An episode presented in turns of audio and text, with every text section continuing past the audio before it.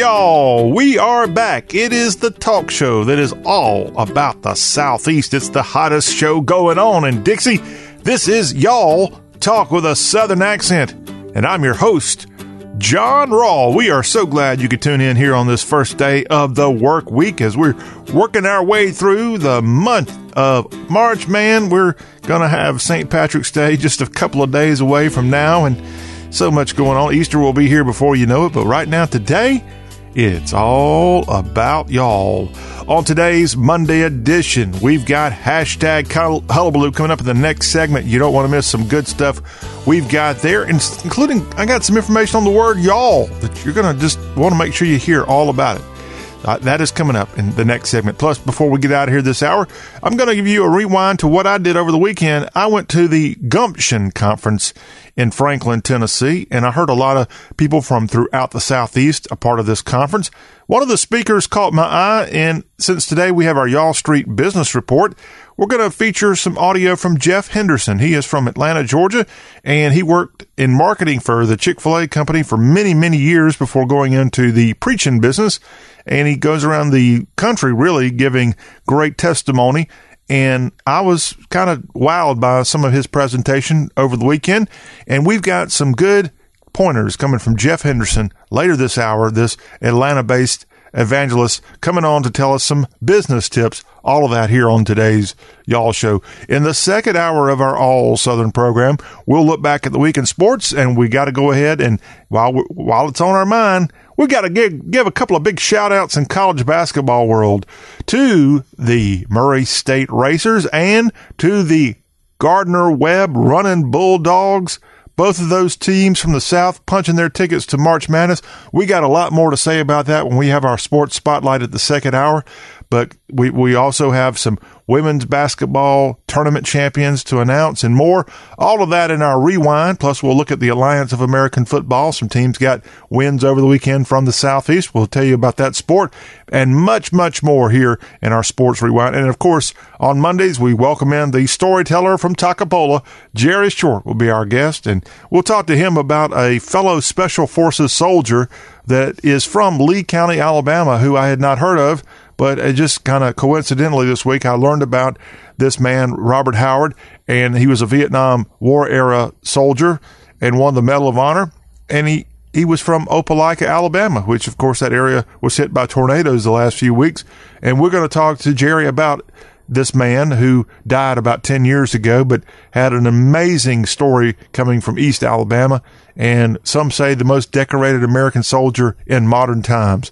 So we'll remember Colonel Howard, give him a proper salute with Jerry Short, who also is a special forces trained person. And we'll also discuss tornadoes with Jerry Short as one of the reasons we're saluting Colonel Howard is the fact that Alabama was hit so hard last week by tornadoes.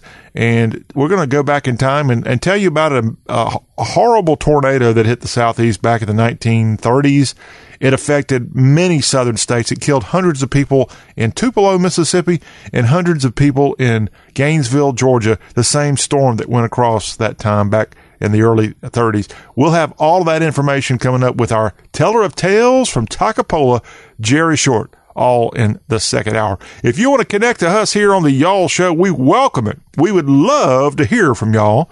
Our number is 803 816 1170.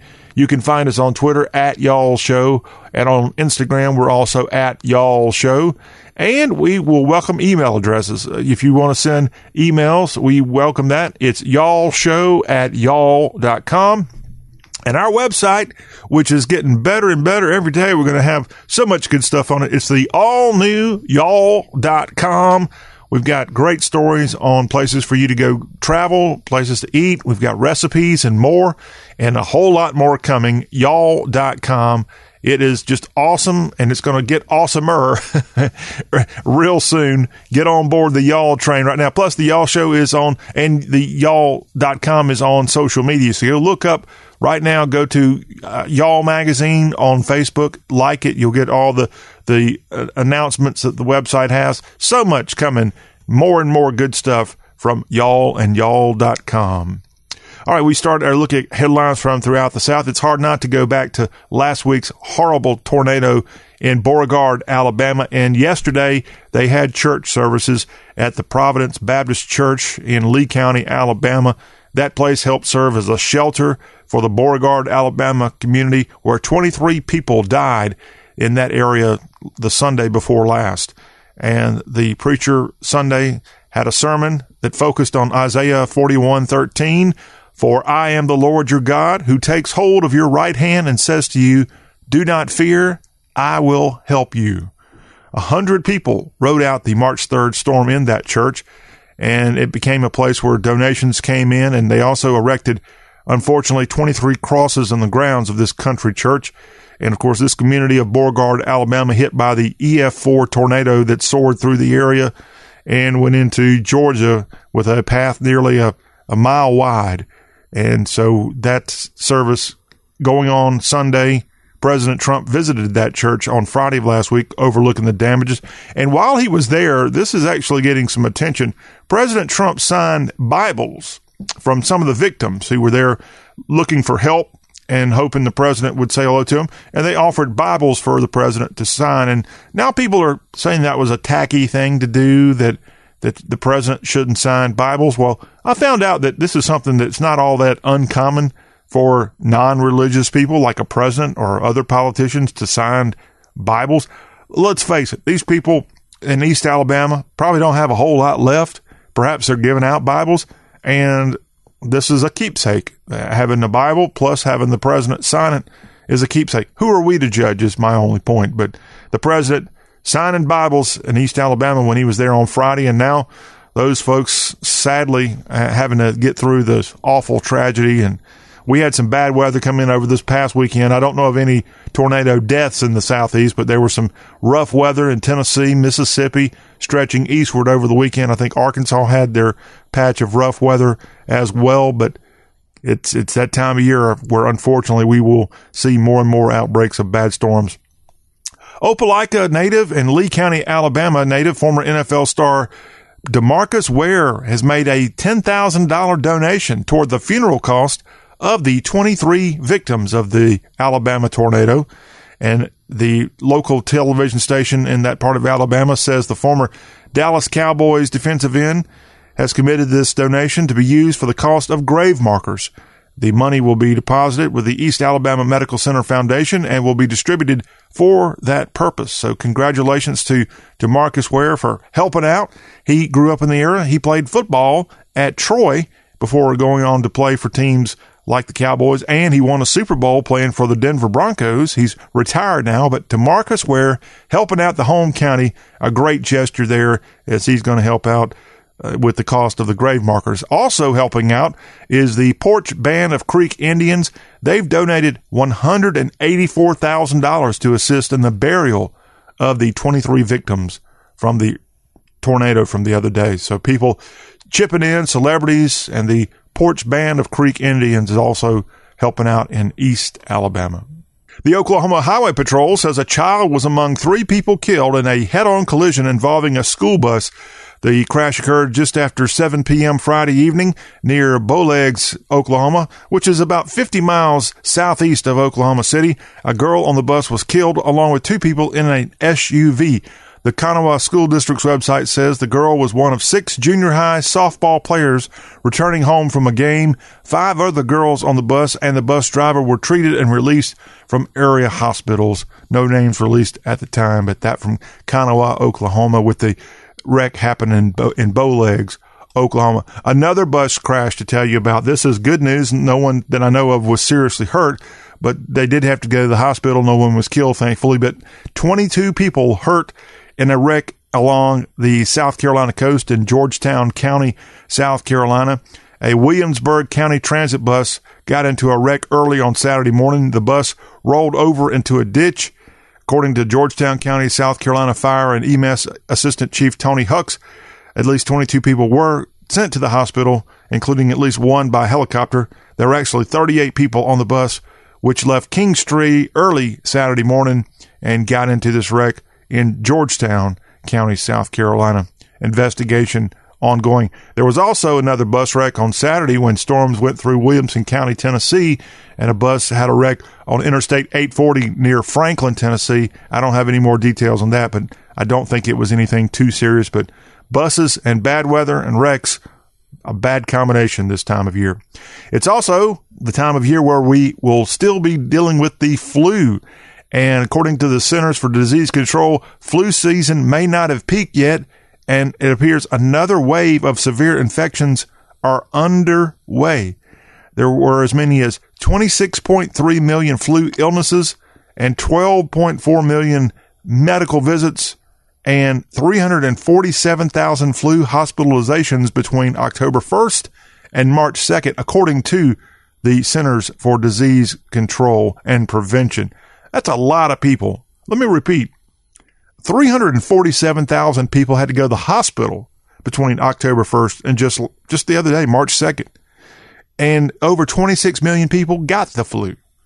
And, and according to a doctor, that the flu is still ongoing and that we can expect a steady stream of patients being admitted to the hospital with this for the foreseeable future. Nine additional children have died of flu related causes during the week ending March 2nd, bringing the total for 64 children have died from the flu during this flu season. Of course, adults die from it as well. So be careful. I don't think it's too late to get you a flu shot if you haven't had one yet. You got different strains. You got the H1N1 virus and an H3 virus out there causing havoc throughout the entire country. And a lot of school districts in the South have had to shut down for a day or two. I know my son personally, just the other day, had the flu. He was out of school an entire week. Temperatures in the 103.5 range. I don't know how I didn't get it.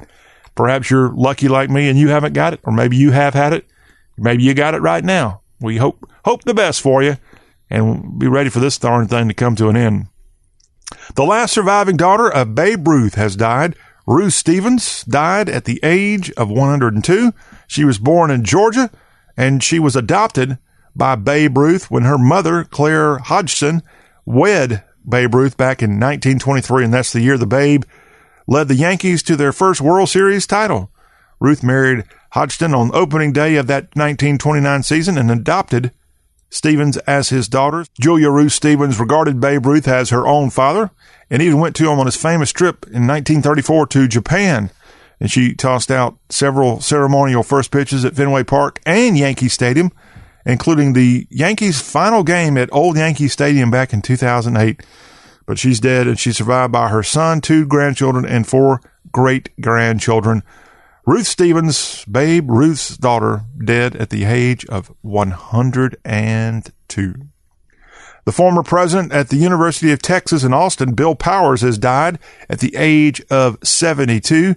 He was a member of UT's law school faculty for more than 40 years, and the university said that he died Sunday in Austin from complications from a fall several months earlier, and he also had muscular dystrophy, a rare adult onset muscle disorder According to the current UT president, Greg Fenves, Bill was an eloquent and fierce champion for UT students, faculty, and staff. Powers served as the dean of the law school for six years, taught courses in torts and freshman philosophy seminar. But he was the former president, leading UT from 2006 to 2015. Bill Powers of the University of Texas, deceased at the age of 72. A Florida woman has shot her partner after an alcohol fueled argument over his snoring. And this happened to Lori Morin of Cocoa, Florida. She's charged with shooting her boyfriend during this argument. The 47 year old was charged Friday with attempted murder and aggravated battery. She said the shooting was an accident. I, don't see how it can be an accident if you shoot your loved one because of, well, for any reason. but, but for, for snoring, and it was an alcohol fueled argument, by the way. Deputies researching and, and discovering more evidence. Deputies found the victim, Brett Allgood, Wednesday night of last week, lying at the foot of the bed in a pool of blood. And the court paper said he was admitted to a hospital. Then Allgood showed up at Morin's home Wednesday with a bottle of rum, roses, candy, and snoring strips. And then, as they were drinking the rum and playing cards, Allgood said that they began arguing over Morin elbowing him the night before for snoring in bed. Okay, this is not an April Fool's joke come early. this is someone shooting someone for snoring. And I think alcohol had a whole lot to do with the, the shooting as well. A fight over a brownie has left a Houston, Texas 14 year old boy dead. Police said this fight happened to the boy and he died of a stab wound in the eye after another 14 year old boy is now in juvenile custody charged with aggravated assault. The Houston Independent School District Police said the victim died Friday of the knife wound suffered on Wednesday afternoon. The incident is not believed to be gang related, but sad as a 14 year old boy dying in Houston, all because of a fight over a brownie. The state of North Carolina and the state of Mississippi are collaborating on soft shell crabs. The Tar Heel State and the Magnolia State are cooperating to see if the soft shell crab can be farmed in ponds. And the National Oceanic and Atmospheric Administration is funding a three year project with a grant of almost $340,000. Sea grants programs in both North Carolina and Mississippi will manage the project. The University of Southern Mississippi Gulf Coast Research Lab will lead the effort and lend expertise. Also, North Carolina's Sea Grant will monitor cost, how long it takes to raise the crabs, and mortality rate. And if it works well the first year or so, the company will build two more ponds. But what a what a cool thing to see both of these areas, one on the Gulf Coast, one along the Atlantic coast, coming together to, to maybe make soft shell crabs even more numerous. If you're a lover of crabs, I guess right now we're kind of limited on how you get them but it would be nice to know you could get them a lot more often if you're if you're a crab lover. Good stuff. And of course, Mississippi known for catfish farming. Perhaps now Mississippi would be a big crab farming state as well. Lowndes County, Georgia sheriff's deputies made a stop on Interstate 75 the other day. And when the driver of the car was pulled over for erratic driving, he ended up, uh, the sheriff's deputy ended up finding the car contained more than Ching ching, $500,000 in cash. Sheriff Ashley Paulk says drug dogs were used to sniff the car. No drugs were found, but deputies did discover duffel bags and a dog food bag stuffed with cash. The total amount was $508,000. The sheriff says the bills were bundled and wrapped with plastic and rubber bands the same way they wrap cocaine he says the driver is currently only charged with traffic offenses, but the investigation remains open. But this man pulled over. I don't have a name because, uh, like I said, he, he's not accused of selling or, or having drugs on him. He just had about a half million dollars in cold hard cash in Lowndes County, Interstate 75. I'll be going through that area in just a couple of days. I'm going to be looking to see if any of that uh, $508,000 might have uh, blown away in the wind and maybe I could pick up a cool $100 or so. I'll be looking out for anything, anything along the road there on I-75 in South Georgia. Well, in Tupelo, Mississippi in Lee County, well, if you've been sending socks to your loved one, if they've been in the jail there in Tupelo, well, there's going to be a change as friends and relatives of inmates in Tupelo have been sending socks to their loved ones in jail. But according to Jim Johnson, the sheriff of Tupelo and Lee County, well, they have now found that narcotics are being sewn into socks. And officials are charging a 22 year old Emily Yingling of Blue Springs, Mississippi, with introducing contraband into the jail. Two inmates also face charges a 27 year old from Saltillo and a 38 year old from Blue Springs, also facing charges. It's unclear if any have the a lawyer at this time the sheriff says inmates must now buy underwear, socks, and t-shirts from the jail commissary. But Lee County Sheriff Johnson said they stopped that too after finding a weapon hidden in a Bible and they found cocaine sewn into another Bible. So people always finding ways to get around the rules, especially when they're incarcerated. More news involving bad guys from the Magnolia State. A Biloxi man has now been accused of stealing a Mardi Gras parade float two days before it was set to roll in a New Orleans suburb. The St. Tammany, Louisiana Parish Sheriff's Office said it got a warrant Friday to arrest 29 year old Orlando Lyons of Biloxi on a felony theft charge. The statement says Lyons claims he bought or rented the Covington Lions Club Mardi Gras float, but hasn't provided evidence, and he couldn't be reached for comment. The Mardi Gras float was taken on Sunday before Fat Tuesday from the group's parking lot. The theft was reported on Monday, and the sheriff's office asked its Facebook followers, Have you seen this float? The news release says a relative of Lyons called that day saying he had asked for help with the float and it was at the relative's house. Well, that's not very Mardi Gras there for this Biloxi man to, to maybe do that if indeed that is true. Well, we have more y'all goodness coming up after the break. We've got this Monday edition hashtag hullabaloo coming up. Don't miss it. This is y'all talk with a southern accent.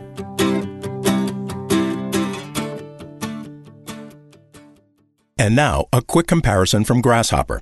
When picking a phone number for business, what sounds more professional? Your personal number? Uh, hold on, let me give you my cell. And uh, actually, let me get yours too, just so I don't ignore your call, you know? Or a dedicated business number, courtesy of Grasshopper. It was a pleasure meeting you. Our number is 1 833 IT Troop. Give us a call anytime. There's no contest. Put your best voice forward with Grasshopper, the virtual phone system for small business. Try it free at grasshopper.com. Beep's coming. You know what to do. Hey, I'm gonna just rip this band aid off. We need to break up. You're just, you're not good for me. I'm always sweaty and uncomfortable around you, and I'm not getting any benefits from this relationship. You're just a basic memory foam mattress. I deserve better. And before you ask, yes, there is someone else. I've been seeing the purple mattress online for a while now. Don't blame yourself. How can you compete with a bed that totally supports me, hugs my pressure points, and sleeps so effortlessly cool? Not to mention the 100 night trial and free shipping. Now that's a bed with benefits. It'll make me feel better than you ever could. Break up with your old mattress and get with Purple today. And right now, get $100 off the purchase of a mattress when you text NICE to 84888. Yes, $100 off, but only when you text NICE to 84888. That's N I C E to 84888. Message and data rates may apply up to five messages a month. TNC and privacy policy found at purple.com slash TNC. Reply help for help or stop to cancel. This is a cow. A cow whose milk became everyone's favorite cheese at the craft fair. But cheese only lasts so long. The impression a small business makes needs to last much longer. That's why Vistaprint is offering 500 truly personalized business cards starting at $9.99. Choose from hundreds of fresh designs tailored to your type of company. Or upload your own. The choice is yours. The time is now. Get 500 business cards starting at $9.99 with promo code 7575. That's promo code 7575 at Vistaprint.com. Vistaprint. Own the now. We're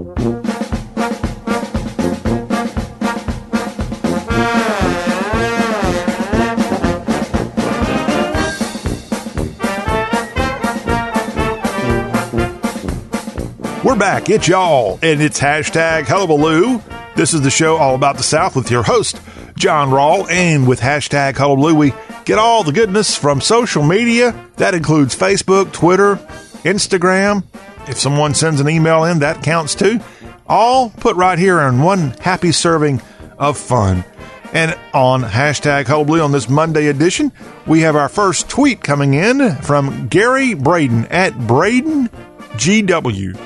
From living in a rented trailer, a grunt, uneducated mechanic to software engineer, joined the U.S. Army at 17, a veteran, a M60 gunner, and an M16 and AK 47 expert. Doesn't sound like you want to mess with Gary Braden. Sounds like a kind of a tough fella here. But Gary's tweet this week says Many people don't know this, but we Village People, that's the official Twitter account for the Village People, you know, the band from the disco era. The Village People started out as a southern rock band in the vein of 38 Special. They call the band 12 Gauge, but someone misspelled the name as 12 Gays, so they just went with the Village People. Now I don't know this. Uh, That that could be true. Instead of 12 gauge, someone called them 12 gays. Of course, if you know anything about their music, they, they kind of are beloved and maybe even have had gay members, I think, within the band back in the 1970s. But that sounds like a pretty cool band name, 12 gauge, especially down here in the South. Well, I found out I had to do some research. Thanks to Gary for bringing us up on our village people information here on this Monday edition. I had to do some research to find out, well, well does the village people have any connection to the South? Well, I found out the kind of main character from that band is Victor Willis. Victor is now 67 years old, and this singer, songwriter, and actor is a native of Dallas, Texas, and he's a founding member of the Village People, the famous disco group from the 70s, and he's also a lead singer and co-writer for all of their most successful singles. In the group, he performed costumed as a policeman or a naval officer. So if you see anytime the Village People sing, and it's either a guy in a cop uniform or a naval officer uniform, it's Victor Willis from Dallas, Texas. That's your Southern connection. And there may be other ones, but that's pretty good when the kind of main character from the group is from Dixie. Victor Willis, who in the early 1980s, he was married to a woman who would end up marrying someone after him. And I think most people know her by this married name. He married before she married to, uh, uh what's, what is his, I can't, I can't remember his name. Uh, I know her name, Phylicia Rashad. Remember on television a lot in the 1980s? Well, Victor Willis was married to Phylicia Rashad, and then they got divorced, and she married the former. Was he a Buffalo Bills player that ended up being on NBC Sports and all that? Uh, Ahmad Rashad, I think that's his first name, Ahmad. Uh, I haven't seen him on TV in a long time. I, I assume he's still with us. But Phylicia Rashad was married to Victor Willis before she was Phylicia Rashad. but now Willis is married to someone else and again is 67 years old and a founder of the Village People. And all this thanks to Gary Braden's tweet talking about how originally, if this is true, I can't prove it, Village People was originally named 12 Gauge. I'll let you all do the research on that one and see if that's true or not. Next up on the Y'all Show is something I found on the internet and it was brought to my attention. And so I'm going to pull this story up and kind of, I need to bring this person interviewed here on as a guest, Thomas Nunnally. He's a retired Auburn University professor of linguistics. And he is quoted in a story put out this week by AL.com. And according to this story written by Greg Garrison, it's becoming increasingly common to hear the use of the Southern contraction y'all a linguistic fusion of the words you and all. And it may be partly because of the spread of Southern influence nationwide, but according to Garrison, it's also from an important need in the English language, and that is what Southern linguist Nunnally says. Nunnally said that it's being adopted all over the country because it needs to be, and he said this. Uh, he's the editor and co-author of Speaking of Alabama: The History, Diversity, Function, and Change of Language and that is a new book. Linguists have noted that y'all addresses a gap in the English language left behind by the disappearance of the pronoun ye, the second person plural form of the pronoun thou, both of which have become stilted, archaic, and fallen out of use. So all you English teachers who've been clamoring for us to talk about this stuff on the Y'all Show, well, here is your lucky day. The English language now generally uses the pronoun you to function as both singular and plural.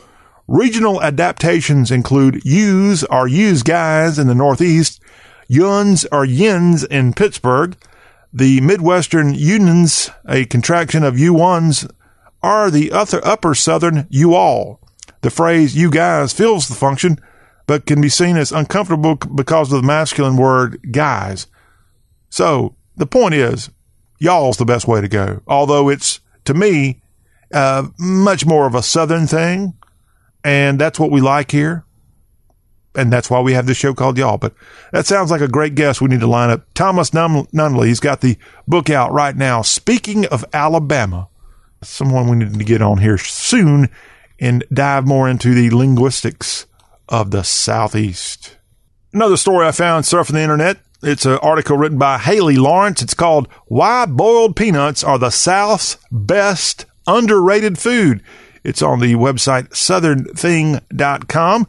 And some of the article includes We love discussing our barbecue, of course pulled pork and briskets, biscuits and gravy, shrimp and grits, fried chicken, chicken fried steak, mac and cheese, fried green tomatoes, banana pudding, peach cobbler, fried okra, sweet tea, chicken pot pies, pecan pies, gumbo, pimento cheese, every casserole combination possible in the world.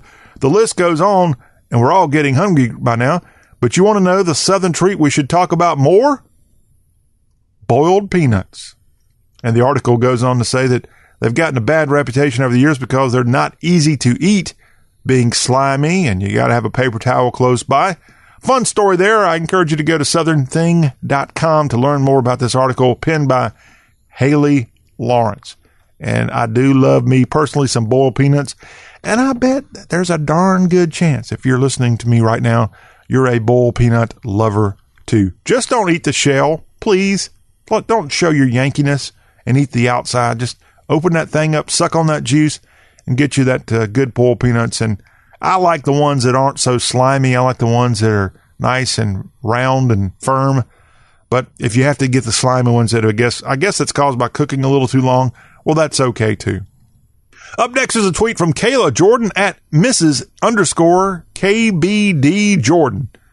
She says on our profile, my husband calls me his bougie redneck. It's appropriate. Well, I had to do some research just to make sure I got the right thing. This is slang. B O U J E E. B O U J E E. It's a hip hop slang for something luxurious in lifestyle yet humble in character influenced by and often interchanged with the slang bougie. So bougie or bougie, however you want to say it, a little hip hop slang here on today's y'all show. But again, this is a tweet from Kayla Jordan. She said that her husband calls her a bougie redneck. And the reason that we're reading what she's got on social media this week is she put a tweet out that says, I need to try this Georgia peach Coca Cola. Hashtag intrigued. And we did our research here on the Y'all Show, and it turns out that the Coca Cola Company, from native of the Atlanta area, the Coca Cola Company, from right there in the ATL, is now putting out specially crafted flavors. And Coke's got the Georgia peach flavor and a California raspberry Coke, and they each combine the timeless taste of Coca Cola with a unique local flavor. Now, I don't know where you can find a Coca Cola Georgia peach, but according to Kayla, it's it must be around Atlanta or somewhere in Georgia, and it, it looks delicious. Now, we just told you the other day how Coke has rolled out a combination throughout the country now of orange and was it orange and vanilla? I think it's a combination orange vanilla they've got. They're, they're actually doing a lot of promotion on it. But this is what they call a local flavor, a kind of a craft brew Coca Cola, and it's only in local areas. In this case, Georgia, they got Georgia peach Coca Cola. In California, they got a raspberry flavor. Coke, I like the variety. I do, but you need to send me some samples. You need to send our entire y'all audience some samples if you're going to be promoting this stuff out there. But it's no joke. Check it out. Coca Cola, Georgia peach. It's almost peach picking time, by the way. and, and uh, I wish Coke would team up with some kind of good ice cream company, and I don't want the one from Vermont. I'm, I'm talking about a good Southern company, maybe a um, let's see, a Bluebell is from Texas. You got let's see, is it uh, Mayfield out of Cleveland, Tennessee, I think, or somewhere around Athens, Tennessee, perhaps is where that's located. And you've got other uh, other good brands like Purity from Nashville and let's see, a Pet is a good brand. I'd like to see a combination of Coca Cola and ice cream in peach peaches all put together. That would be an incredible combo. Make it happen, y'all. Bubba's Fish Shack is on Twitter at Bubba's Fish Shack, and it's a seafood cooking like Mama made it a southern seafood like it was meant to be, according to their profile. And Bubba's Fish Shack is located in beautiful Surfside Beach, South Carolina. That's just a few miles south of Myrtle Beach, right on the Atlantic coast. And they put a tweet out this week saying, Feeling crabby?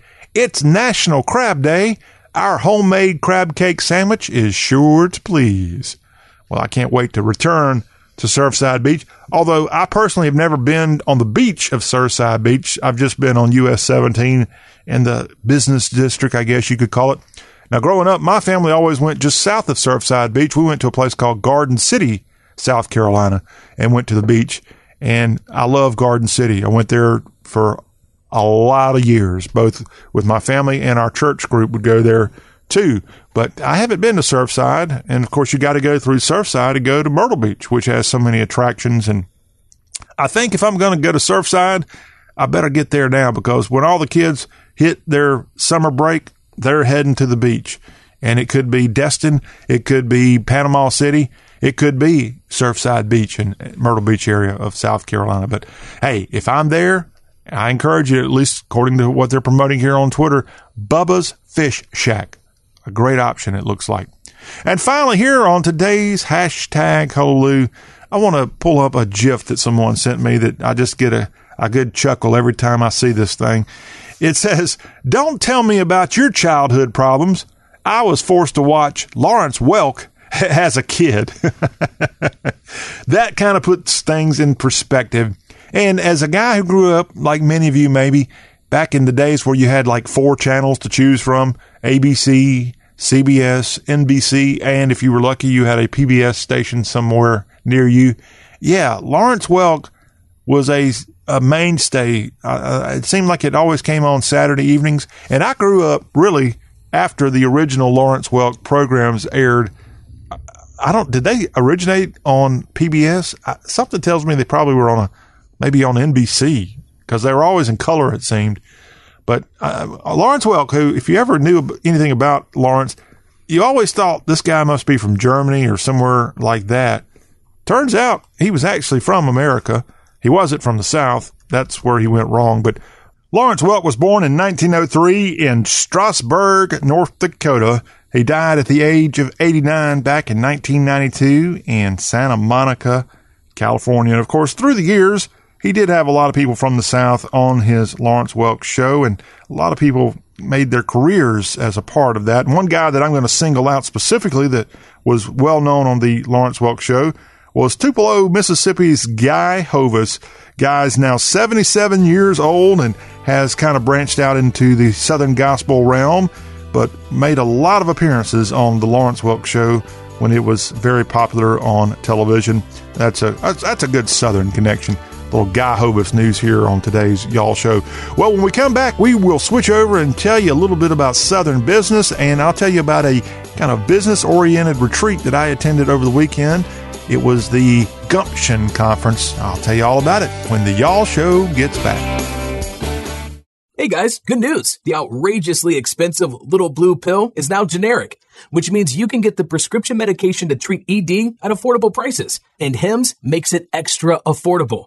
Right now, get your first month supply for free. All you pay is just $5 for your medical consultation when you go to forhims.com slash play. After that, it's just 30 bucks for a month's supply. Sure beats paying big bucks for just one blue pill, doesn't it? Plus, you won't need an awkward in-person doctor's appointment to get the prescription. HIMS has doctors online who can prescribe the medication, and a pharmacy sends it right to your door. It's affordable, private, and incredibly easy. Nobody likes dealing with ED. Now, thanks to HIMS, nobody has to. And that's really good news. To get your first order for just five bucks, you need to go to this exclusive address, forhims.com slash play. That's forhims.com slash play for your first month for just five bucks. forhims.com slash play. Prescription products require an online physician consultation and are only available if the physician determines a prescription is appropriate. See website for full details.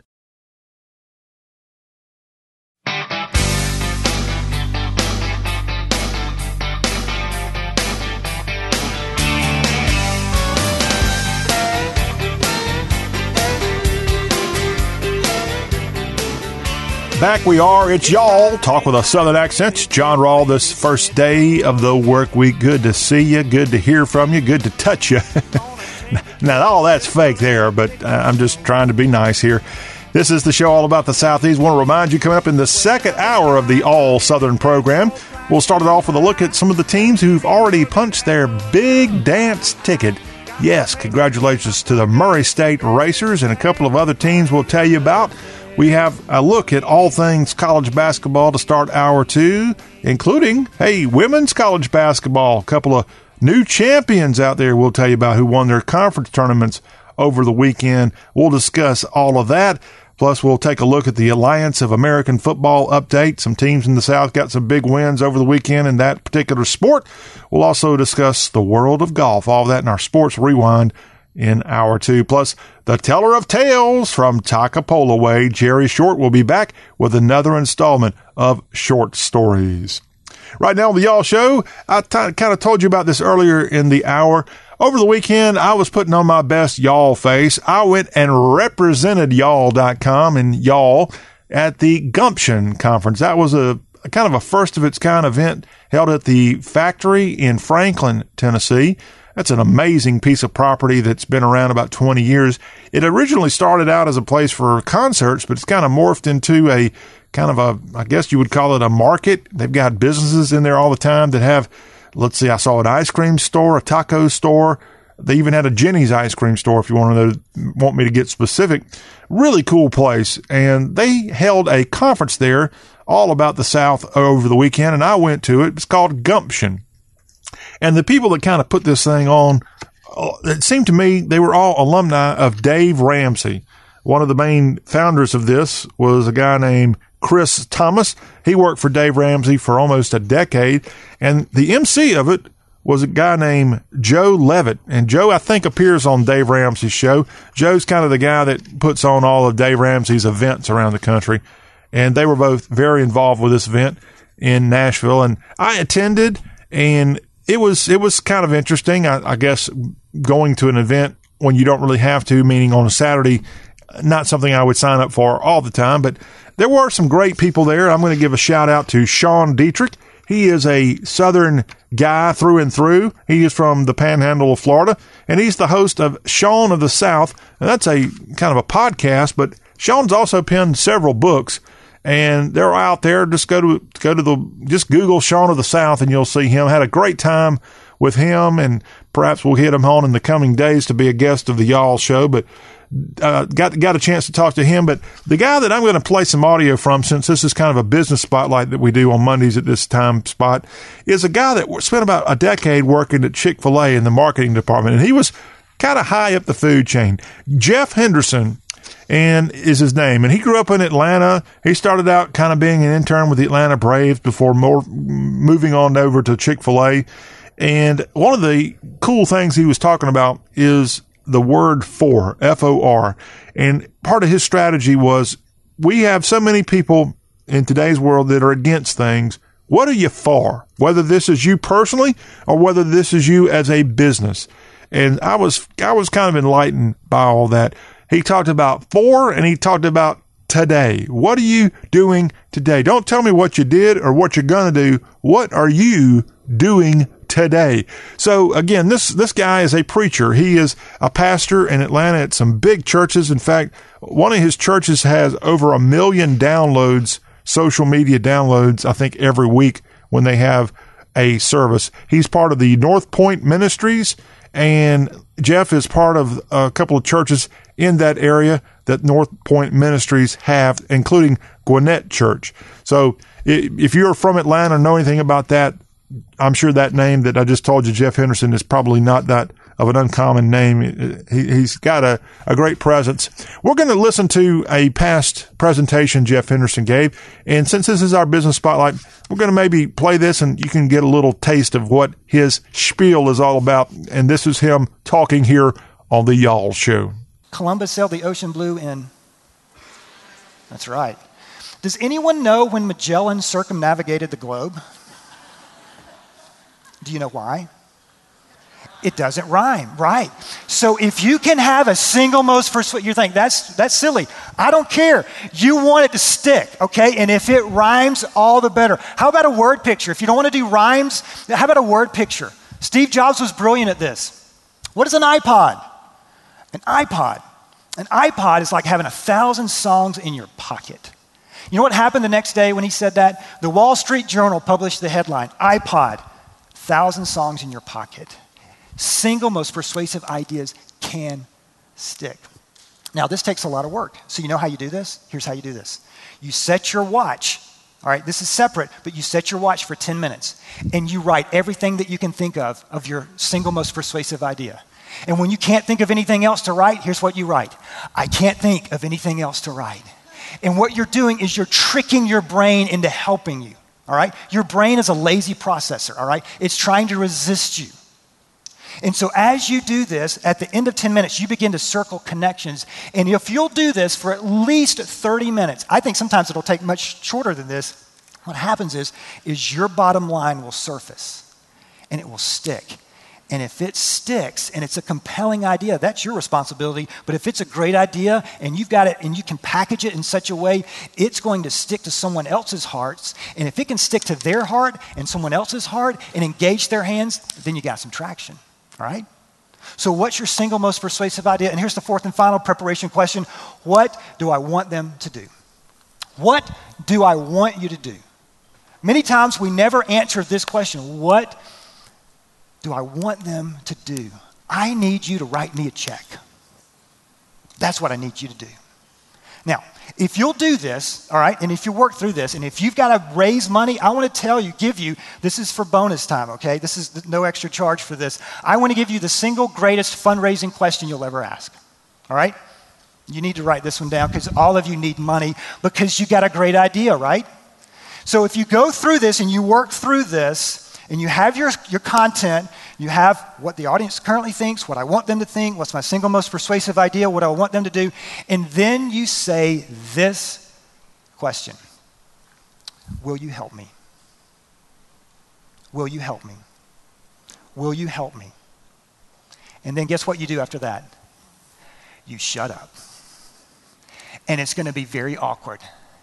And the more awkward it is, the greater potential you have for a yes entrepreneur and pastor Jeff Henderson on the Y'all Show. Again, he was part of the speaking group at the first Gumption conference held over the weekend in Franklin, Tennessee, and it was great to, to go there. And I, will be honest with you, it was it was a lot of fun, and it was also very enlightening, and also it paid off from a food standpoint one of the entrepreneurs that spoke there was Shane Nasby. He's the owner of Honeyfire Barbecue in the Bellevue area of Nashville. And man, he cooked one heck of a pig. And I, I truly, truly enjoyed that. Also, while there, I got the chance to meet up with the CEO of Poppy's Handcrafted Popcorn out of Asheville, North Carolina. And boy, that is some good stuff there. And also other folks were involved with this conference, including Blake Wiley. He seems like someone I need to get on the show. He's from Florence, Alabama, and his profession. Get this, you don't hear this one every day when we talk about Southern businesses. Blake Wiley is a tintype photographer. Yeah, you heard me. He takes photos just like they did in the Civil War time period. And I saw him come out with all his gigantic equipment and take a picture, and it was pretty neat to see. So if nothing else, I learned a little bit more about tin type photography at the Gumption Conference in Franklin, Tennessee. Well, that will conclude hour one of this Monday, y'all. When we come back, we'll take a look at sports, and the teller of tales from Toccopola will be joining us, Jerry Short. All that ahead on y'all.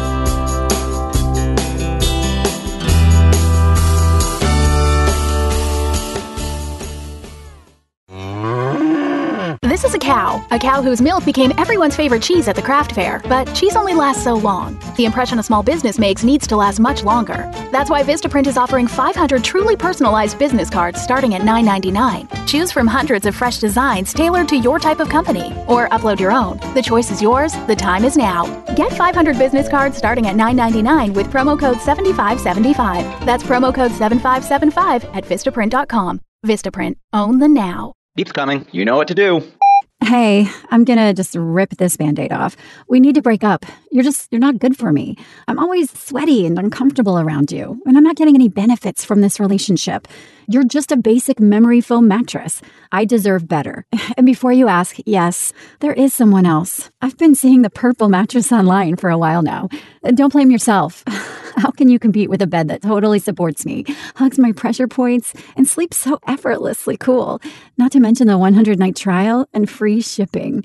Now that's a bed with benefits. It'll make me feel better than you ever could. Break up with your old mattress and get with Purple today. And right now, get $100 off the purchase of a mattress when you text NICE to 84888. Yes, $100 off, but only when you text NICE to 84888. That's N I C E to 84888. Message and data rates may apply up to five messages a month. TNC and privacy policy found at purple.com slash TNC. Reply help for help or stop to cancel. And now, a quick comparison from Grasshopper. When you're always on the go, what would you prefer? An office phone system? Hey, it's Rochelle. Sorry I missed you earlier, had an errand to run, but I'm back in the office, so give me a call when you get this. or one that works on your cell phone. No hardware needed, courtesy of Grasshopper. Oh, one sec. It's a business call. Hi, this is Rochelle with Way Forward Partners. How can I help? There's no contest. Put your best voice forward with Grasshopper, the virtual phone system for small business. Try it free at grasshopper.com.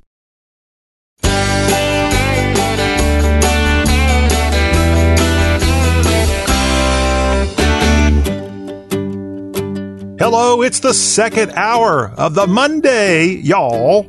And I'm John Rawl. We hope you're doing well, and we hope you're just getting everything squared away for this exciting week, working our way through the middle of March here on the Y'all Show.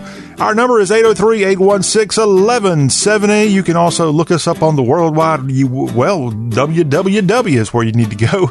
It's y'all.com. So much, so much ease and so much pain free surfing available if you just go to y'all.com. The teller of tales from Toccopola, Jerry Short, will be dropping by in just a few minutes. You don't want to miss some good conversation when that comes up. Right now, we start out our look at the weekend in sports here on the Y'all Show. And since we're in March, hey, it's time for March Madness. And lo and behold, the very first team to punch its March Madness ticket was Murray State out of the OVC. The Racers won the OVC tournament title game in Evanston, Indiana, and they won that against the Belmont Rebel Bruins over the weekend. That game played Saturday and the Racers, led by Ja Morant, who is expected to go in the top five, according to most, in June's NBA draft. They knocked off Belmont in the championship game and a big win for Murray State, which is 27 and 4. And I think they could be a giant killer in the postseason, especially with Morant playing for them. So kudos to the OVC's Murray State Racers and all those in Western Kentucky who pull for the Racers. All right, from the Big South Conference, the Gardner Webb Running Bulldogs had to go all the way to Radford, Virginia for their conference championship game as Radford hosted the title game and Gardner Webb out of North Carolina, about 30 miles west of Charlotte. Gardner Webb picked up the win and they are going to the big dance. I think this is their first time ever in the big dance. So kudos. They were able to knock off both Radford and Campbell. They started out the Big South two and four and had quite a turnaround and they got the championship there in the Big South Conference.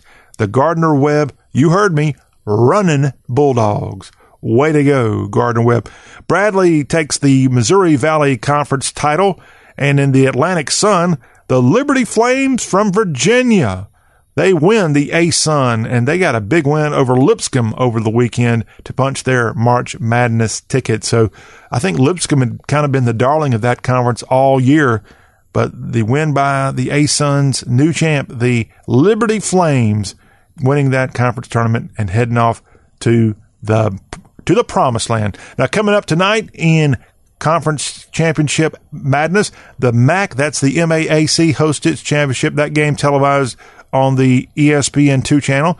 And the Southern Conference, the SOCON, has its championship game from Asheville, North Carolina. That game tips off at 7 Eastern, 6 Central on ESPN. On Tuesday night, you got the CAA championship game taking place in Charleston. As the uh, I don't know who else is going to be in that since we're going to find the, the, the participants that will be decided today. But I know some of the quarterfinal teams. I think the so-called host team, although this is in, is not in their home arena, the College of Charleston is part of the CAA, and I know Delaware is also advanced in this tournament. But the CAA title game That'll be a 7 p.m. Charleston time tip tomorrow night. You also have, in uh, terms of basketball conferences, tomorrow night, the Horizon, the Summit, and the Northeast are among the conferences with their championship games. So it's championship time in the Southeast right now.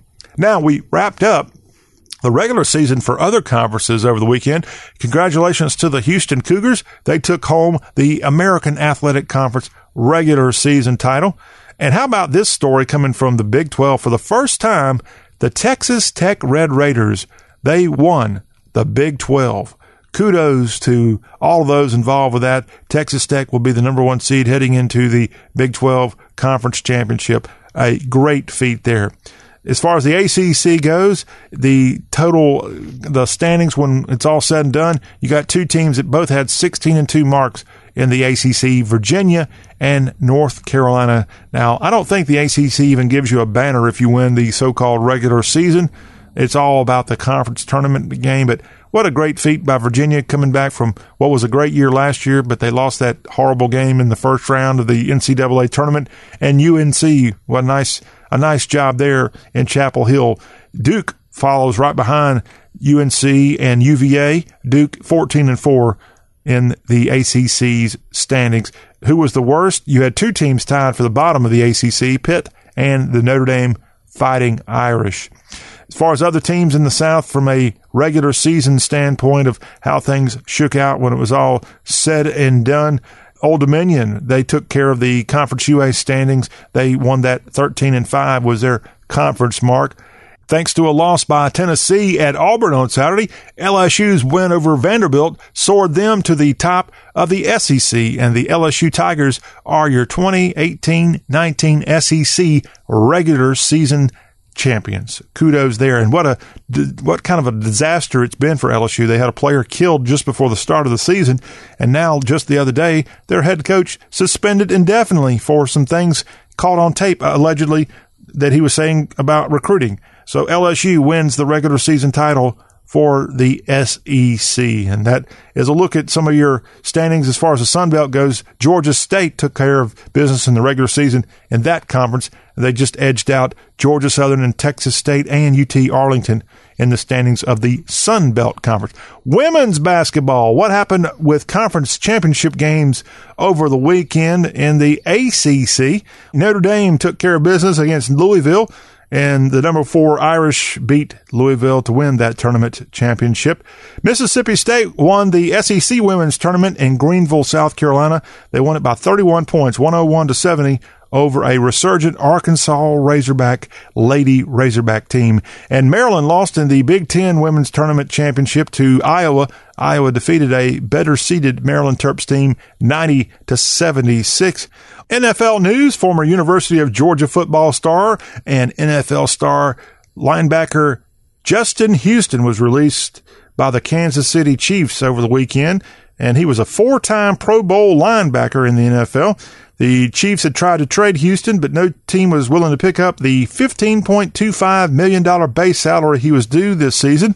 And now he is a free agent. I'm sure he will land with someone. He turned 30 years old back in January, and he joined the Chiefs as a third round draft pick out of UGA back in 2011. And again, a four time Pro Bowl linebacker, Justin Houston, now on the free agent market in the NFL after they refused to pick up the annual base salary, $15.25 million.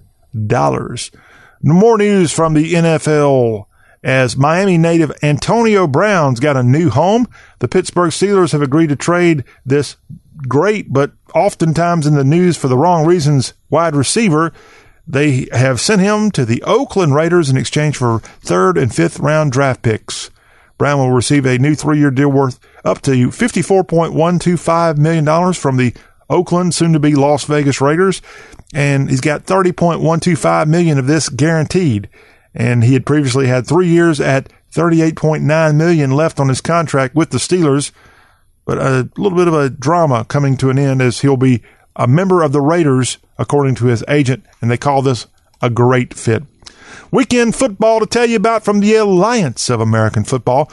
The Orlando Apollos remain perfect. They went to Legion Field over the weekend and took down the Birmingham Iron 31 to 14. Coach Spurrier he is dominating the Alliance right now. His team is yet to lose. They are a perfect 5 and 0.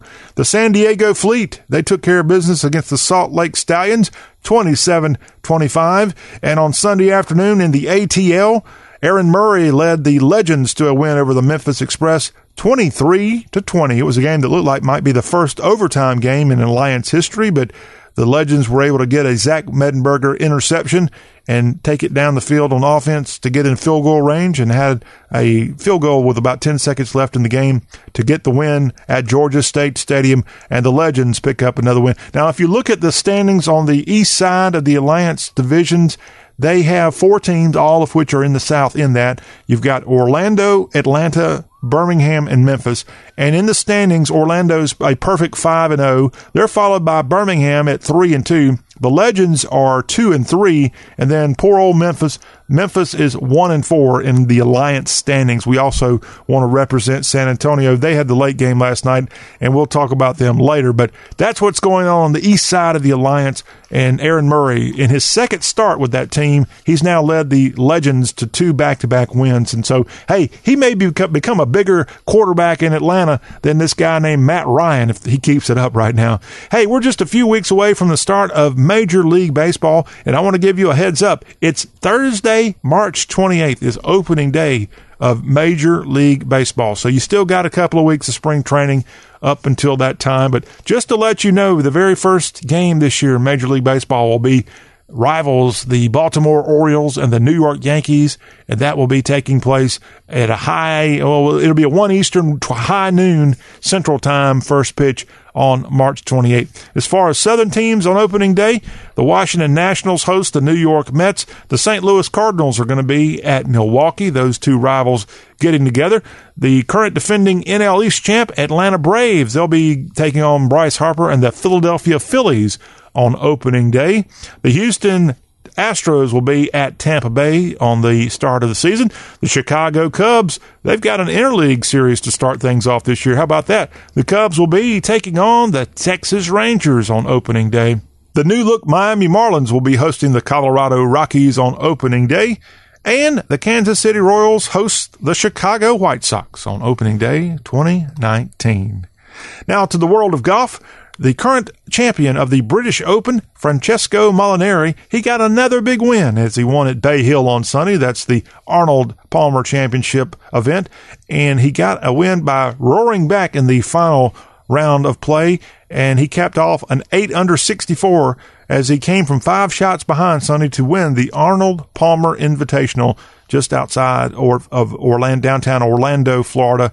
And the Italian, he did it. And again, he is the defending champ from the British Open, the Open Championship, and a big win for this Italian golfer. I think he's about the only one on the PGA Tour. And a lot of Southerners out there were hoping to, to win, but just couldn't get it done. Now the PGA Tour moves up from Orlando to Jacksonville. It's the Players Championship this week. It takes place at TPC Sawgrass, Jacksonville, at the Players Stadium course. That's that course with the crazy golf hole that's kind of like an island, and a $12.5 million purse is at stake with the Players' Championship. And that's kind of the first major Southern golf event leading up to the Masters in April. And we'll have plenty of golf talk coming your way here on the Y'all Show, so fret you not. When we come back, we will shift over and we'll be talking to the teller of tales from Toccopola. Jerry Short will be coming at you with great stuff. That's ahead on Y'all. It's all about the South, y'all. And now, a quick comparison from Grasshopper. When picking a phone number for business, what sounds more professional? Your personal number? Oh, hold on, let me give you my cell. And uh, actually, let me get yours too, just so I don't ignore your call, you know? Or a dedicated business number, courtesy of Grasshopper. It was a pleasure meeting you. Our number is 1 833 IT Troop. Give us a call anytime. There's no contest. Put your best voice forward with Grasshopper, the virtual phone system for small business. Try it free at grasshopper.com. This is a cow, a cow whose milk became everyone's favorite cheese at the craft fair. But cheese only lasts so long. The impression a small business makes needs to last much longer. That's why Vistaprint is offering 500 truly personalized business cards starting at $9.99. Choose from hundreds of fresh designs tailored to your type of company, or upload your own. The choice is yours. The time is now. Get 500 business cards starting at $9.99 with promo code 7575. That's promo code 7575 at Vistaprint.com. Vistaprint. Own the now.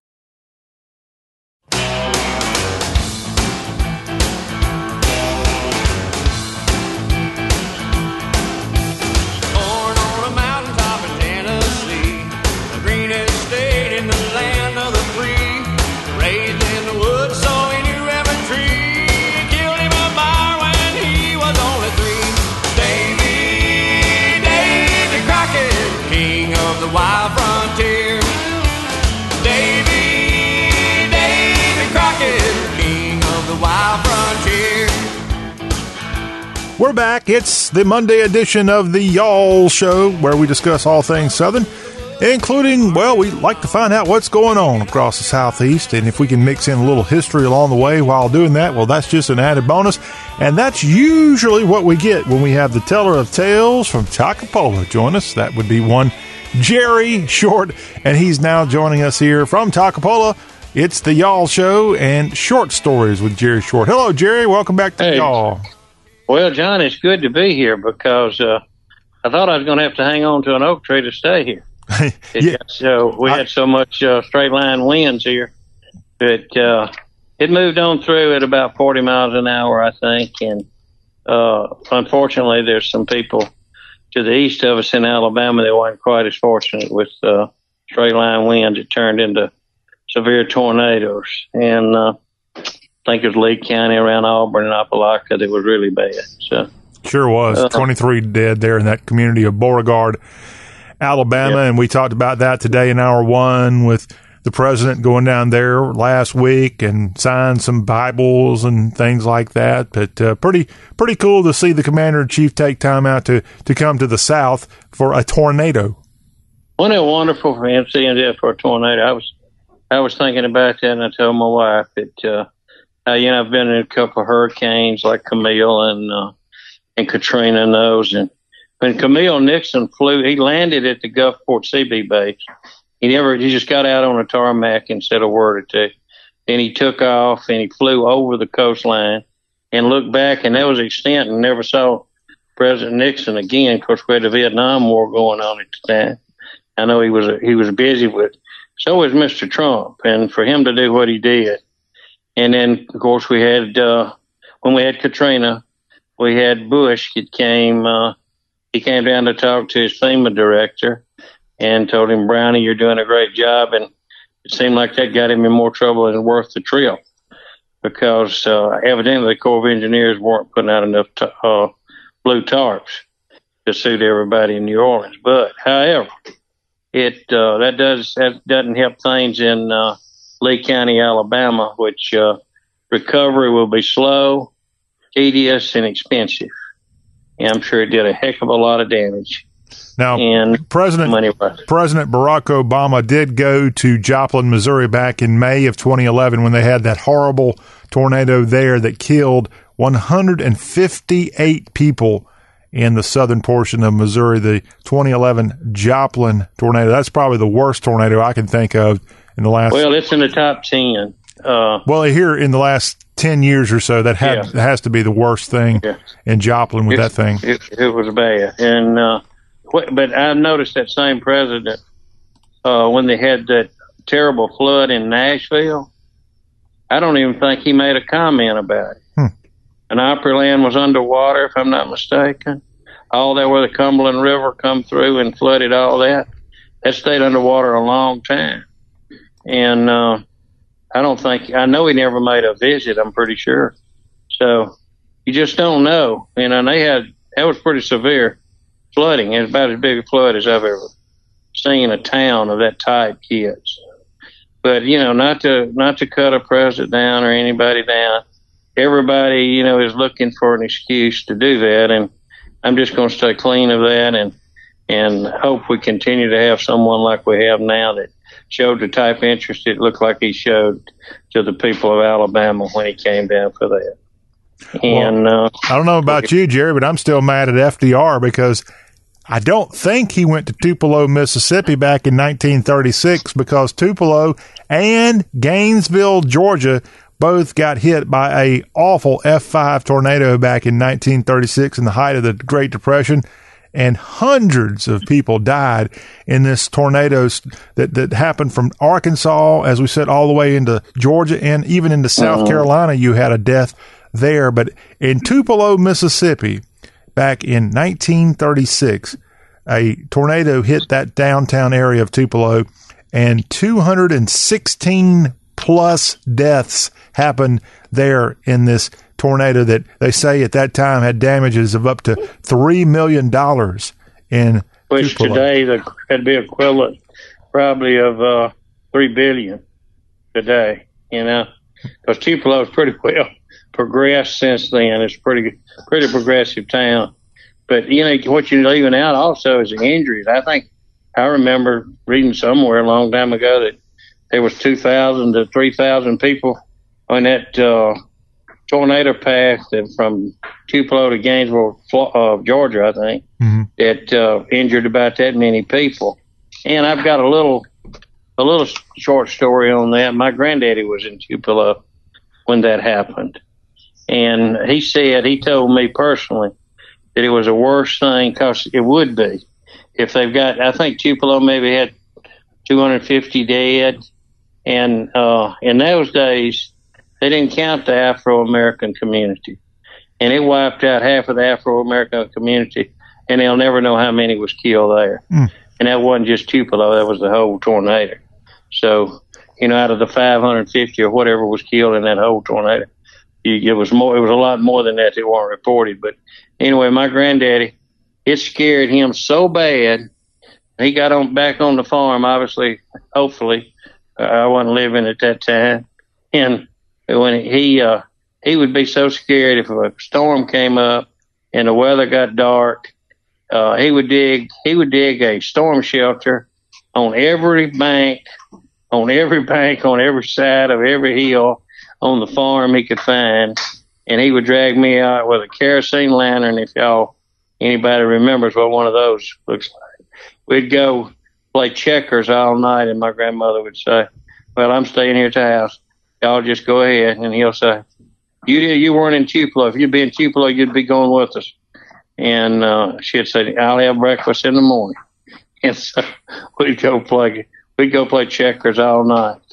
And so it made a believer out of out of him.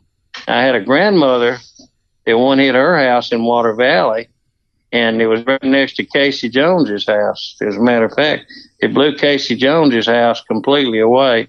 He had worked at the railroad shops and worked out of Water Valley in the 1900s. He wasn't living there when my grandmama was, but uh, it blew her out and broke some ribs and uh, blew her house out out over a hedgerow in the street and tore it completely up.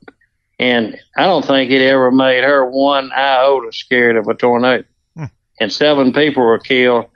Four was killed in uh, in front of her house. It, you could see their bodies and cars it was flipped. And it took out the Baptist church and four service stations in every house behind her and in front of her. What year was that? 84 was the Easter tornado. Okay. Happened on a Saturday afternoon. Golly. And uh, I was look, looking at timber down in Holmes County, which is a crow flies, was about a uh, 90 miles away, I guess. And sun was shining, and uh, it was a perfect day. And when I got back to uh, a town called Grenada, my wife said they are calling from Water Valley. Your grandmother has been rescued out of a window of her house just before it blew up because it had a gas leak. And uh, one of the black back rooms blew up uh, after an uncle got her out, and she was staying at his house. So, and I couldn't get into town. They had the whole place sealed off when I got here to to see how she was doing. So, but it never scared her one iota. Storm come up and she was same as she was before it came. But it tell you if everything affects people different, John. Yeah. You, you know, and uh, you know, talking about affecting people different, it uh, uh, you may want to talk about it later. You may know about it. That uh, it's a real decorated soldier from over in uh, Alabama, one of the most decorated soldiers of all time, outside of Audie Murphy, probably in modern history. And uh, I'm sure you know something about him. Yeah, so. you're talking about Robert Lewis Howard. Colonel Howard That's- that's- was from the, the same gentleman. county. This tornado last week hit Lee County, Alabama. He was a native of Opelika. And I'll tell you what, we're going to talk about him in great detail in the next segment because I'm, I'm going to look him up during the break and make sure I have the the info on this Medal of Honor winner from Alabama. Now he dis- he died back in 2009, but an amazing story. And I think from what I remember, he is the most decorated Medal of Honor recipient upon his, at the time of his death. in And- modern times. and was. in modern times too. Uh, Yeah. Robert Howard of Alabama. Right. So we'll I've talk about him. other things I can tell you. Yeah, go ahead. But I wanted to kind of kind of sum up this whole tornado that happened back in 1936. It happened on April 5th and April 6th of 1936. It's called the Tupelo Gainesville tornado outbreak. It started in Arkansas, and one person died in Melbourne, Arkansas. But then in Tennessee, this same storm system hit areas including Hardin County and Wayne County. They had six deaths around Waynesboro, Tennessee. In Columbia, mm. Tennessee, five people died in Maury County in the mining village near Monsanto, Tennessee. So you had deaths in Tennessee, but in Mississippi, you had deaths in Coffeeville in Yalobusha County. Four people died there. Booneville, you had a couple of deaths in Itawamba County and actually it's on the border of Red Bay, Alabama, and across the line in Itawamba County, Mississippi. You had eight deaths in that state alone. Uh, you had five on the Alabama side, eight in Mississippi and, and Red Bay, Alabama. But then in Tupelo, this F5 tornado came through right the right in the heart of downtown Tupelo, and as we said, nearly 216 people, but probably a lot more than that, as the blacks were not even counted in the death toll. 216 right. reported in this 1936 tornado. Now, this same storm system kept on moving across the South, and on the next day, April 6th of 1936, uh, a couple people died in other towns in Georgia, in in uh, Carnesville, Georgia, a death there, and and Gainesville as this storm hit downtown in in Gainesville and Hall County. Over 200 deaths there, 203 plus, just like we told you about Tupelo. Yeah, tornadoes merged near Grove Street in Gainesville, producing dam- devastating damage to downtown businesses. It was the most destructive tornado of the outbreak with $12.5 million in losses. Approximately 750 homes were destroyed and 250 were severely damaged in this 1936 tornado there in Hall County, Georgia. And it even went into South Carolina where you had a death in Anderson County in South Carolina. But all of these states affected by this st- same storm system and F5 when it hit in Tupelo and just so many deaths. And this was way back in 1936. That I, I, think they had some deaths from floods also involved.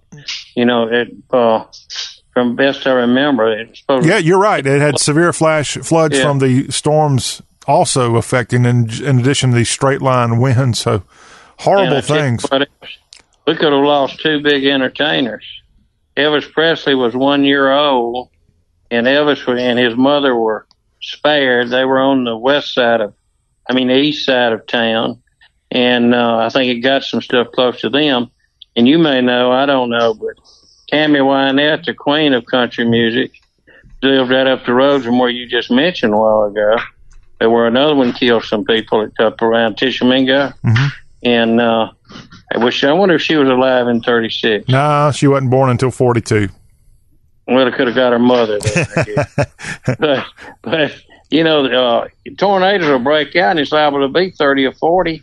And they're coming from everywhere. I listened to the news one night in 71 and it was a, it was an outbreak of tornadoes from Louisiana. I know one stayed on the ground at that time was the longest one that ever stayed down on the ground. It went from Delhi, Louisiana to Oxford, Mississippi. Mm. And, uh, I worked for international paper, so I had to go out and survey it and follow it and see what damage it did to our timber. So it stayed on the ground the longest. And I know that's when my wife really realized that I was probably crazy because uh, the TV station was tracking. It was coming up uh, an area straight for us, and it was they told how many miles an hour was moving. And I figured out. I said, "Let's get out there and see it." And she said, "Are you crazy?" She'd never. She was from hurricane country, but I wanted to get out on the interstate and see it pass. And you know, it didn't miss where I had had it projected to hit. I bet it didn't miss five miles. Hmm. But uh, I was on the hill, but I, I didn't see it. It got dark by then. But anyway, tornadoes, uh, yeah, they have a, and that one killed a lot of people. That tornado in 71 I'm talking about. Hmm. And uh, it was a bunch of them. And it went, once they on the ground that long, and it was the straightest, it, it followed a highway that was straight as an arrow. I drove up that highway the next week and it was on the left side of the highway from a place called uh, uh, down in Humphreys County, coming to Greenwood uh, from Belzoni, mm-hmm. and it start it stayed on the say the south side of Highway Seven, and never crossed over on the other side. And the whole side on the south side, every building was wiped out. And there was nothing on the other side. And it was like side by side, only a highway right of way separating. So I found it pretty interesting. Oh, they're they're something to behold, and not in a good way, but you have to look at them in awe because they're truly a, a force that, for whatever reason, God has tornadoes. I, I, I'd love to find out why. One day, I guess when we go to the pearly gates, we'll find out. Yeah, well, I mean, it's uh, you know, it just creates and it gets to going, and the weather conditions get just right for it, and whatever that atmosphere is up so high, it's got to match with that down lower, and if it makes a perfect swirl at so many dang miles per hour, it just keeps getting bigger and bigger and bigger, and uh, I learned that last night watching Tupelo news. Ah, okay. but anyway, Do you know, Mr. Tupelo meteorologist, if it's no, worse? but I know he's a good one. yeah, well, I'm talking about you, Mr. Toccopola meteorologist. I guess oh, I should. oh, me, yeah. Is it worse in this time of year, now that we're in March, is it worse when you have cold weather that changes to warm weather or a when a when a let's say a warm front changes to cold fronts? Which is the worst? I've, I've always found out it's been worse when we've uh, we've had it kind of cool, and then a, a, a severe warm front comes in, and when that warm front pushes in, and that high doesn't go any further north, and it hangs right where it is, Mhm. and a jet stream above it comes through. Now I'm no meteorologist, obviously. Not yet, So somebody not. contradict somebody contradict me. But in my personal experiences, from the time I was a little boy, when my mother used to come to the theater and get me out and drag me out because tornado warnings were out, seemed like when I went in, it was always uh, uh, uh, cool, and when I come out, it was hot. And then I always heard too once it started raining. You know, rain comes with the warmer weather. When it starts raining, it's over with. And I've never known of a tornado to hit in rain. Actually, if you'll think about it. So uh, I think I think my my my as an expert from uh, playing uh, checkers in uh, many a storm shelter in Toccopola and watching them go over. I think I think it's warmer and, and I mean cooler turning warm. Okay. Meteorologist Jerry Short here on today's Y'all Show. Hey, we've got more to talk about with Jerry when we come back. He mentioned the incredible life of Opelika native Robert L. Howard, and this Vietnam veteran won the Medal of Honor for his action in that Southeast Asia country. When we come back, we'll talk about the life that was Colonel Robert Howard. He's been deceased for about 10 years now, but I recently found out a little bit about him and I talked to Jerry, and Jerry was in Special Forces just like Colonel Howard. We'll discuss his incredible story when we come back on The Y'all Show. And caller number nine for $1 million. Rita, complete this quote. Life is like a box of. Oh, I know this one. Chocolates. Uh, you're cutting out, Rita. We need your answer. Uh, oh my goodness. Life is like a box of Oh, sorry. That's not what we were looking for. On to caller number 10. Bad network got you glitched out of luck? Switch to Boost Mobile's super reliable, super fast nationwide network and get four lines, each with unlimited gigs for just $100 a month. Plus, get four free phones. Boost makes it easy to switch, switching makes it easy to save. Offer ends 4 15 19. First line is $100 a month. Lines 2 to 4 free. Requires one line to port in. Video streams at up to 480p plus. Music at up to 500 kilobits per second. Gaming at up to 2 megabits per second. Data deprioritization during congestion. Free phones require port in. Coverage and offers not available everywhere. Restrictions apply. See dealer for details.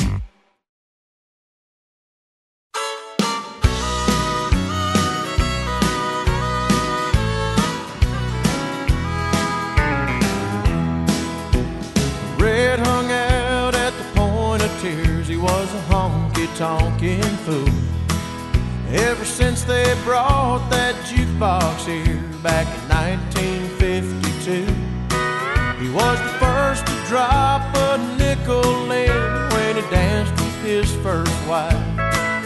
By 61, his wife was gone, but that jukebox had survived. But it was three plays for a quarter, and I turned old enough to go.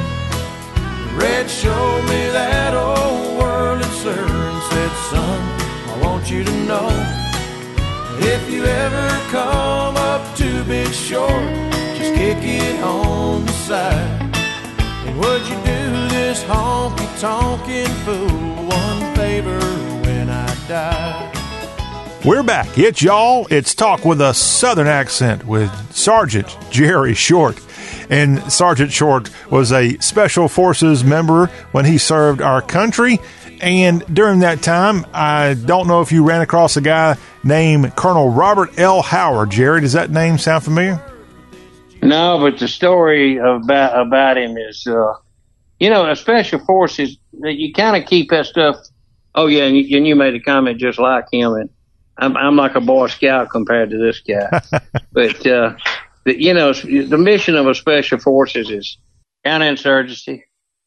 That just prevents incidents abroad, and and then they have you know other things, you know, directing action and training indigenous forces that are you know kind of uh, underground troops that are fighting on your side, hopefully. And he did a lot of his training, uh, a lot of fighting in Cambodia and Laos. You know, and that's back when you couldn't tell. And I think he was, uh, I think he was nominated for two Congressional Medals of Honor before he got the third nomination. And the first two, he didn't receive because the intelligence was it was he was highly top secret. They weren't supposed to be in Laos and Cambodia, hmm.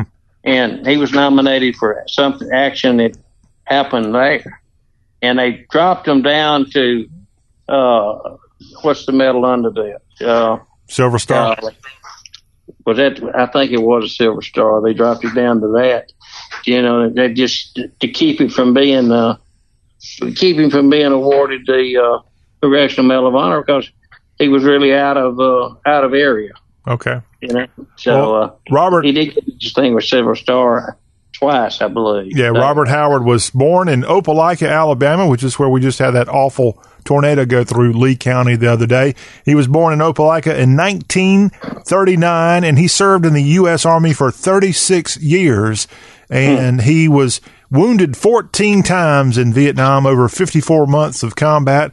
Awarded the Medal of Honor, eight Purple Hearts, a Distinguished Service Cross, a Silver Star, and four Bronze Stars. And as we said earlier, he really was the most decorated American soldier that was uh, that we've seen in decades, and was the most decorated living Medal of Honor recipient when he died on December 23rd of 2009 in Waco, Texas. He's buried at Arlington National Cemetery, but he started out enlisted in the army back in the 1950s and went on to serve and uh, ended up, I guess, getting a battlefield promotion. He was right. I think it's really good. awarded the Medal of Honor for his actions back on December 30th of 1968. That was his third Medal of Honor nomination, and he got that for some action in South Vietnam.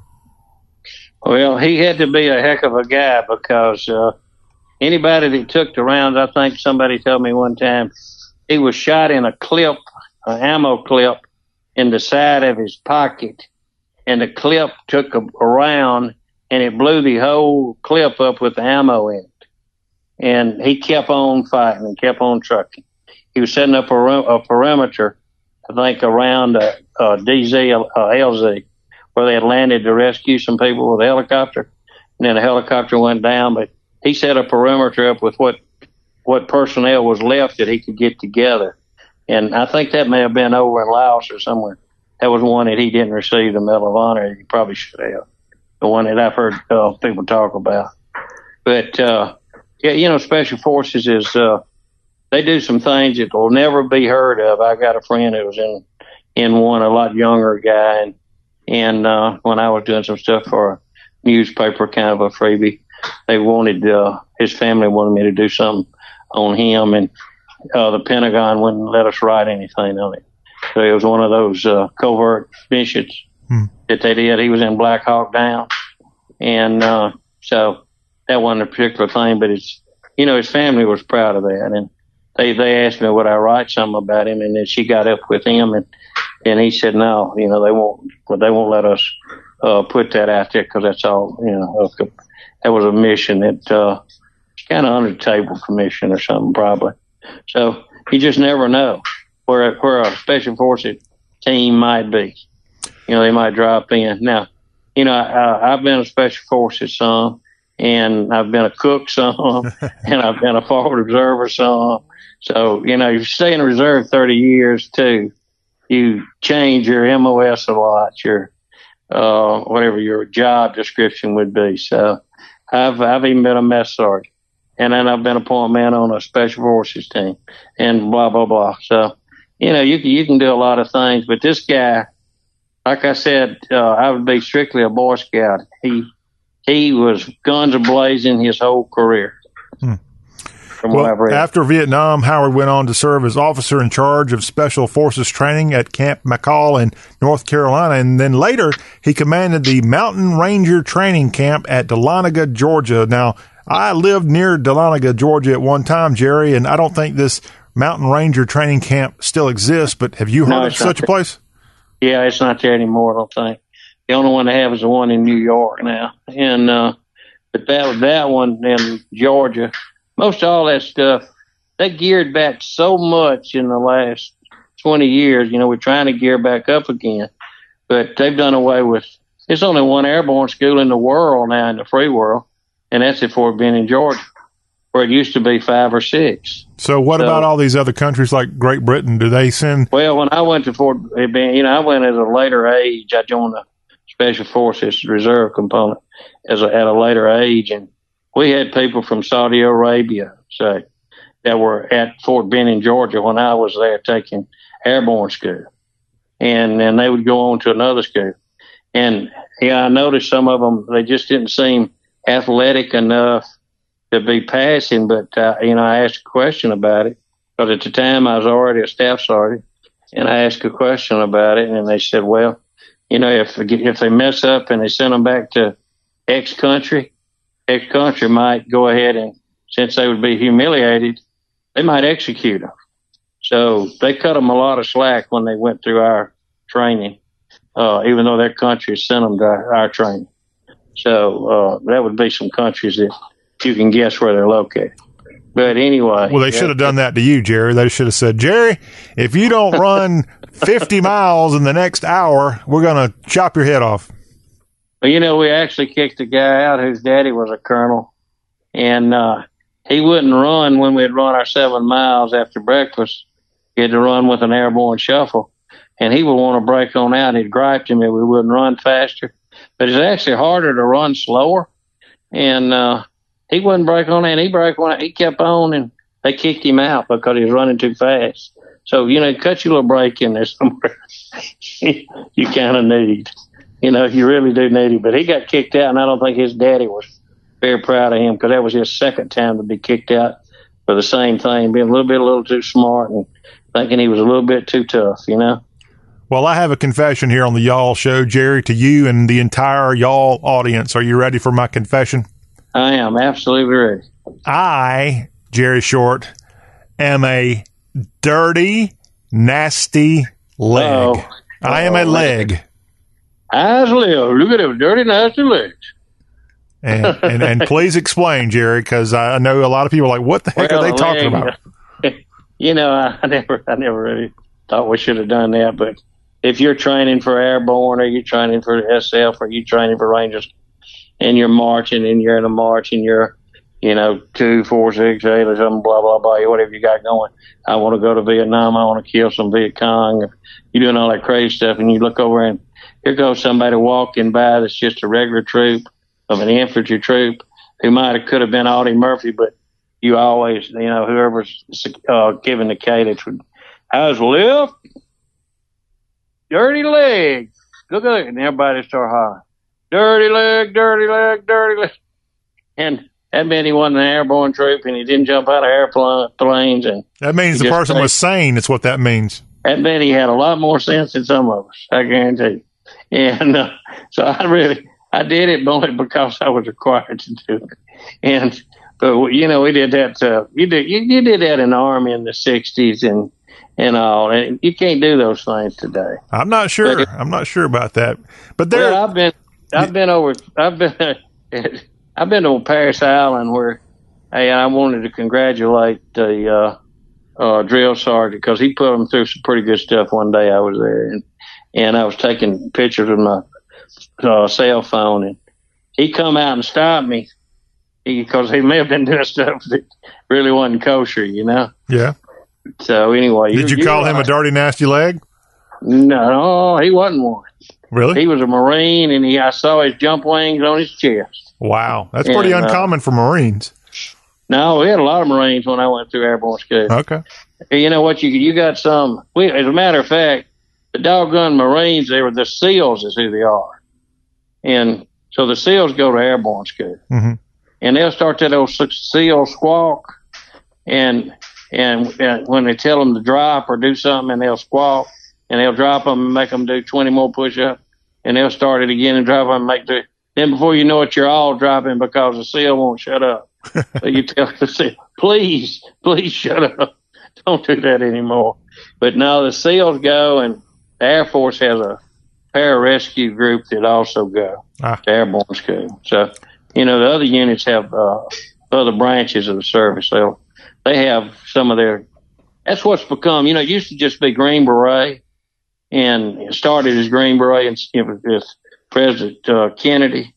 But it's now when you say Special Forces, you know, it's kind of like UN. You can bring in, you can bring in the SEALs, and you can bring in the uh, paralegals, which are you know, not paralegals, paramedics, which uh, are Air Force. You bring all them in and be Special Forces group. Yeah. All right. Yeah. Well, we want to remember Robert Lewis Howard of Alabama. Again, he died back in 2009, but he was a Medal of Honor recipient.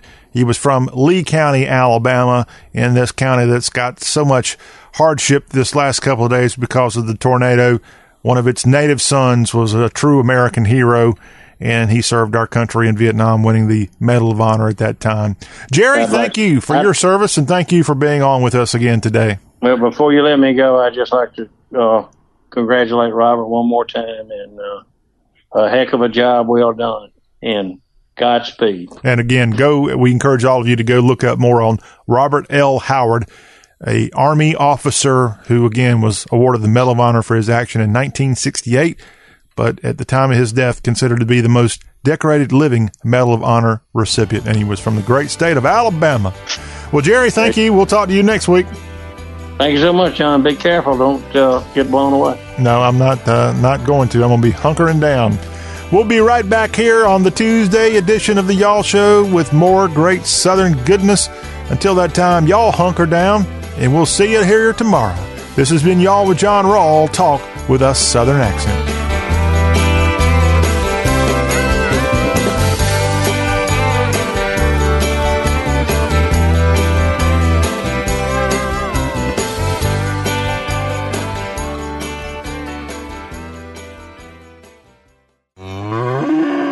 This is a cow, a cow whose milk became everyone's favorite cheese at the craft fair. But cheese only lasts so long. The impression a small business makes needs to last much longer. That's why Vistaprint is offering 500 truly personalized business cards starting at $9.99. Choose from hundreds of fresh designs tailored to your type of company, or upload your own. The choice is yours. The time is now. Get 500 business cards starting at $9.99 with promo code 7575. That's promo code 7575 at Vistaprint.com. Vistaprint. Own the now. Beep's coming. You know what to do. Hey, I'm gonna just rip this band aid off. We need to break up. You're just, you're not good for me. I'm always sweaty and uncomfortable around you, and I'm not getting any benefits from this relationship.